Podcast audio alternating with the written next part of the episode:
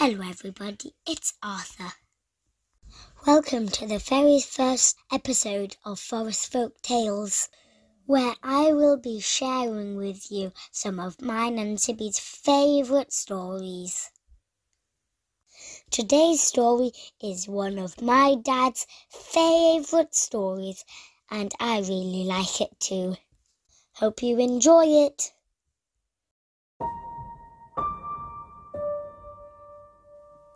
The Way Home for Wolf by Rachel Bright and Jim Field.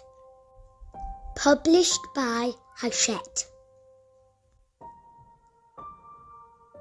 As a rainbow of light flickered soft in the night, dusting diamonds of ice in a desert of white, the wild whistling wind whistled its tune to a howling of wolves and a shimmering moon.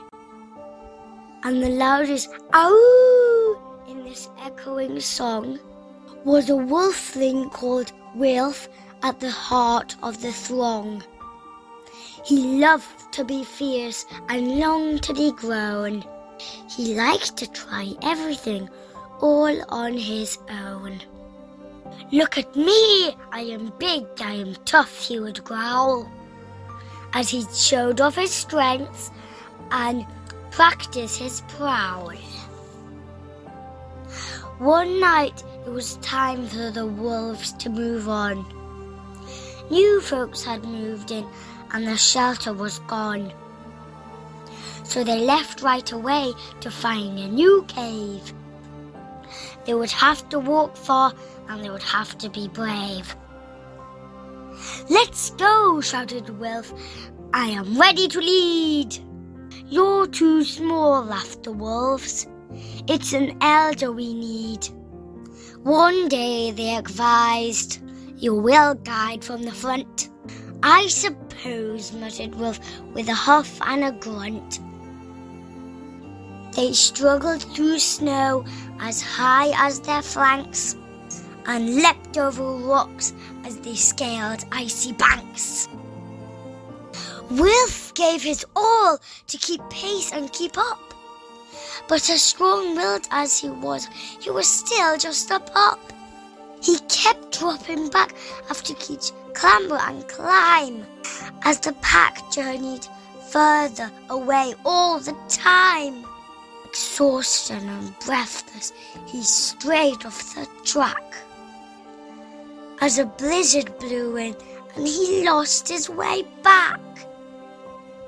Wilf longed to howl help and hollow it loud, but his throat was too hoarse and his heart was too proud. He lay on the tundra, his tail curled up tight.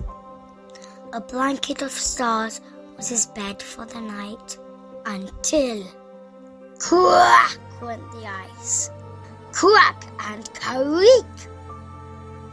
Wilf jumped Wolf forward with a deafening shriek, stuck out the claws on every limb. He had to hold on because Wolflings can't swim. Then he fell and he fell, rolling and spinning. It felt like the end, but it was just the beginning. Somebody down there had heeded his scream, and she swooped from beneath like a watery dream. I'll help you, she called. Just reach for my horn. A majestic and magical sea unicorn. Wilf's pride washed away as he stretched out a paw as she lifted him gently back onto the shore. Don't worry, she sung before dipping her brow. My friend Mr. Walrus will help you out now. And there, right behind him, a huge, tusky fellow lifted his whiskers and let out a bellow. To the ridge he proclaimed with his chin in the air. My friend, Matty Muskox, will take you from there. And with wafts of fish and a very loud snort, their journey was made and the travel seemed short. And there, sure enough, on the ridge was the ox, who took Wilf as far as his friend Arctic Fox, who followed his nose through the trees to a goose, who guided him honking to this ancient moose. The moose knew these wilds like no other soul. He was steady and true in pursuit of their goal.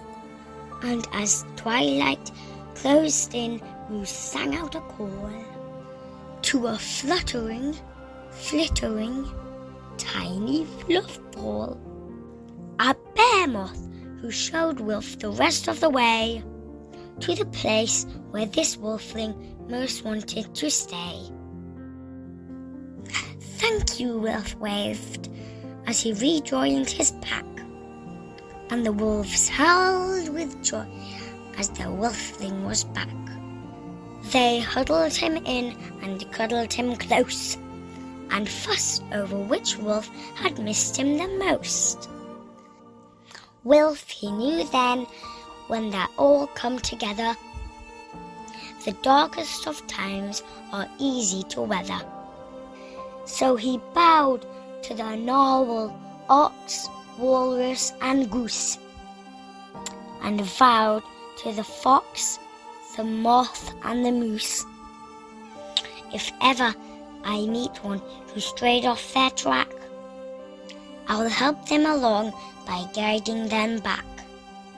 And true to his word, Wilf is different now, and his world seems much smaller and warmer somehow, since wherever life takes you, wherever you roam, we're all just a handful of friendships from home.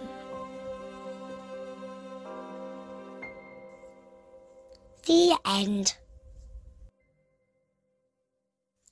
I hope you enjoyed that. Come back soon for more stories. Bye!